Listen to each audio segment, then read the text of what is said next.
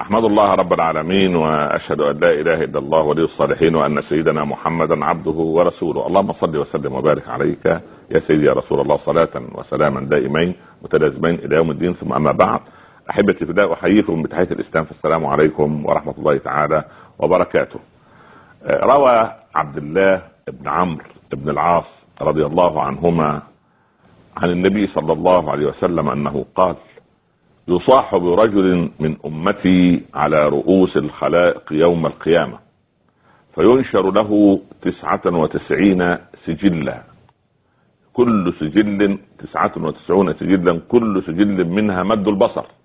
ثم يقال أتذكر من هذا شيئا؟ أظلمك كتبتي الحافظون؟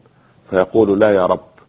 فيقال أفلك عذر تعتذر أو حسنة فيها؟ فيقول الرجل لا يا رب. فيقال بلى إن لك عندنا حسنة وإنه لا ظلم عليك اليوم. فيخرج له بطاقة فيها أشهد أن لا إله إلا الله وأن محمدا عبده ورسوله. فيقول يا رب ما هذه البطاقة؟ مع هذه السجلات. فيقال إنك لا تظلم فتوضع السجلات في كفة والبطاقة في كفة فطاشت السجلات. وثقلت البطاقة. هذا حديث مبشر عظيم. قال ابن القيم فالأعمال لا تتفاضل بصورها وعددها وإنما تتفاضل بتفاضل ما في القلوب فتكون صورة العمل واحدة ولكن ما بينها من التفاضل ما بين السماء والأرض. هذا حديث مبشر.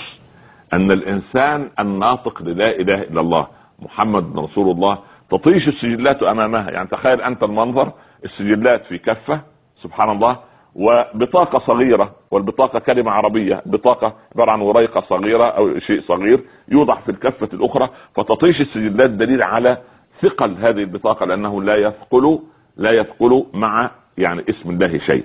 ولذلك ولذلك المسلم الصادق سبحان الله يكثر من قول شهادة التوحيد. ولكن يقولها صادقا. لكن أنا أقول لا إله إلا الله وأقول معها لولا فلان لما عين ولدي في المصلحة الفلانية هذه ليست حقيقة لا إله إلا الله. أقول لا إله إلا الله وأقول لولا أن الطبيب نبيه وشاطر وذكي ما, ما, ما, ما, ما شفى الله ابنتي هذه ليست حقيقة لا إله إلا الله. أن أخاف من مخلوق ولا أخاف من الخالق وأنا رجل أقول أو امرأة مسلمة تقول لا إله إلا الله محمد رسول الله. اذا قولها بصدق يعني ليست قول لفظي وإنما قول لفظي مع التم... مع تطبيق العمل مع تطبيق العمل. العمل الذي يقتضي لا إله إلا الله هو عمل التوحيد الأساسي.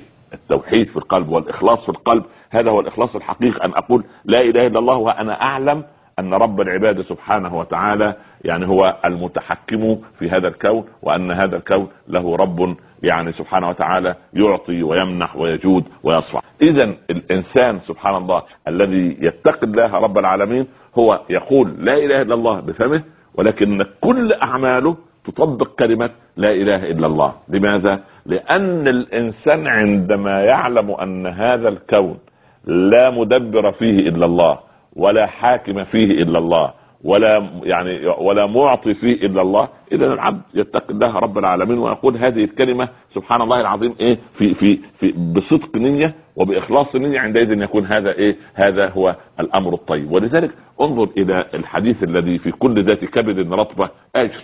والنبي صلى الله عليه وسلم يقول لقد رأيت رجلا يتقلب في الجنة في شجرة قطعها من من, من ظهر الطريق كما قلنا في الحلقة في الحلقة السابقة. كانت تؤذي المسلمين. إذا رجل يدخل الجنة مجرد أن قطع الشجرة. لا قضية أن الإخلاص الذي في داخله. يعني هو إنسان كلما رأى أذى كلما رأى شرا أمام في الطريق إنما هو إنسان ينحي. ولذلك كان إماطة الأذى عن الطريق صدقة. لذلك أنا أتعجب من إنسان يفتح آه، نافذة السيارة ثم يلقي بورقه أو بشيء في في من داخل السيارة. هذا ليس آه، يعني ليس مسلما حقيقيا ليس مسلم يعرف الإخلاص إنما المسلم هو الذي يعني يعني يرفع الأذى من طريق الناس يرفع الأذى من طريق المسلمين ولا يضع الأذى في طريق المسلمين لا بالكلام ولا بالفعل ولا بوضع العقبات. أن الموظف الذي يعطل مصالح الجماهير لا يعرف الإخلاص. الموظف الذي يترك صف طابور طويل من الناس يقفون أمامه وهو رجل متكاسل ولا يتقي الله. هذا إنسان يجب أن يتقي رب العباد سبحانه وتعالى ويستعين مع نفسه معنى لا إله إلا الله محمد رسول الله. فعجيبة الإخلاص في القلب عجيبة يجب أن توضع في هذه الأيام وأن تقول ما هي الأعمال التي أحب الا يراها أحد؟ وما هي الأعمال التي أحب أن يراها الناس؟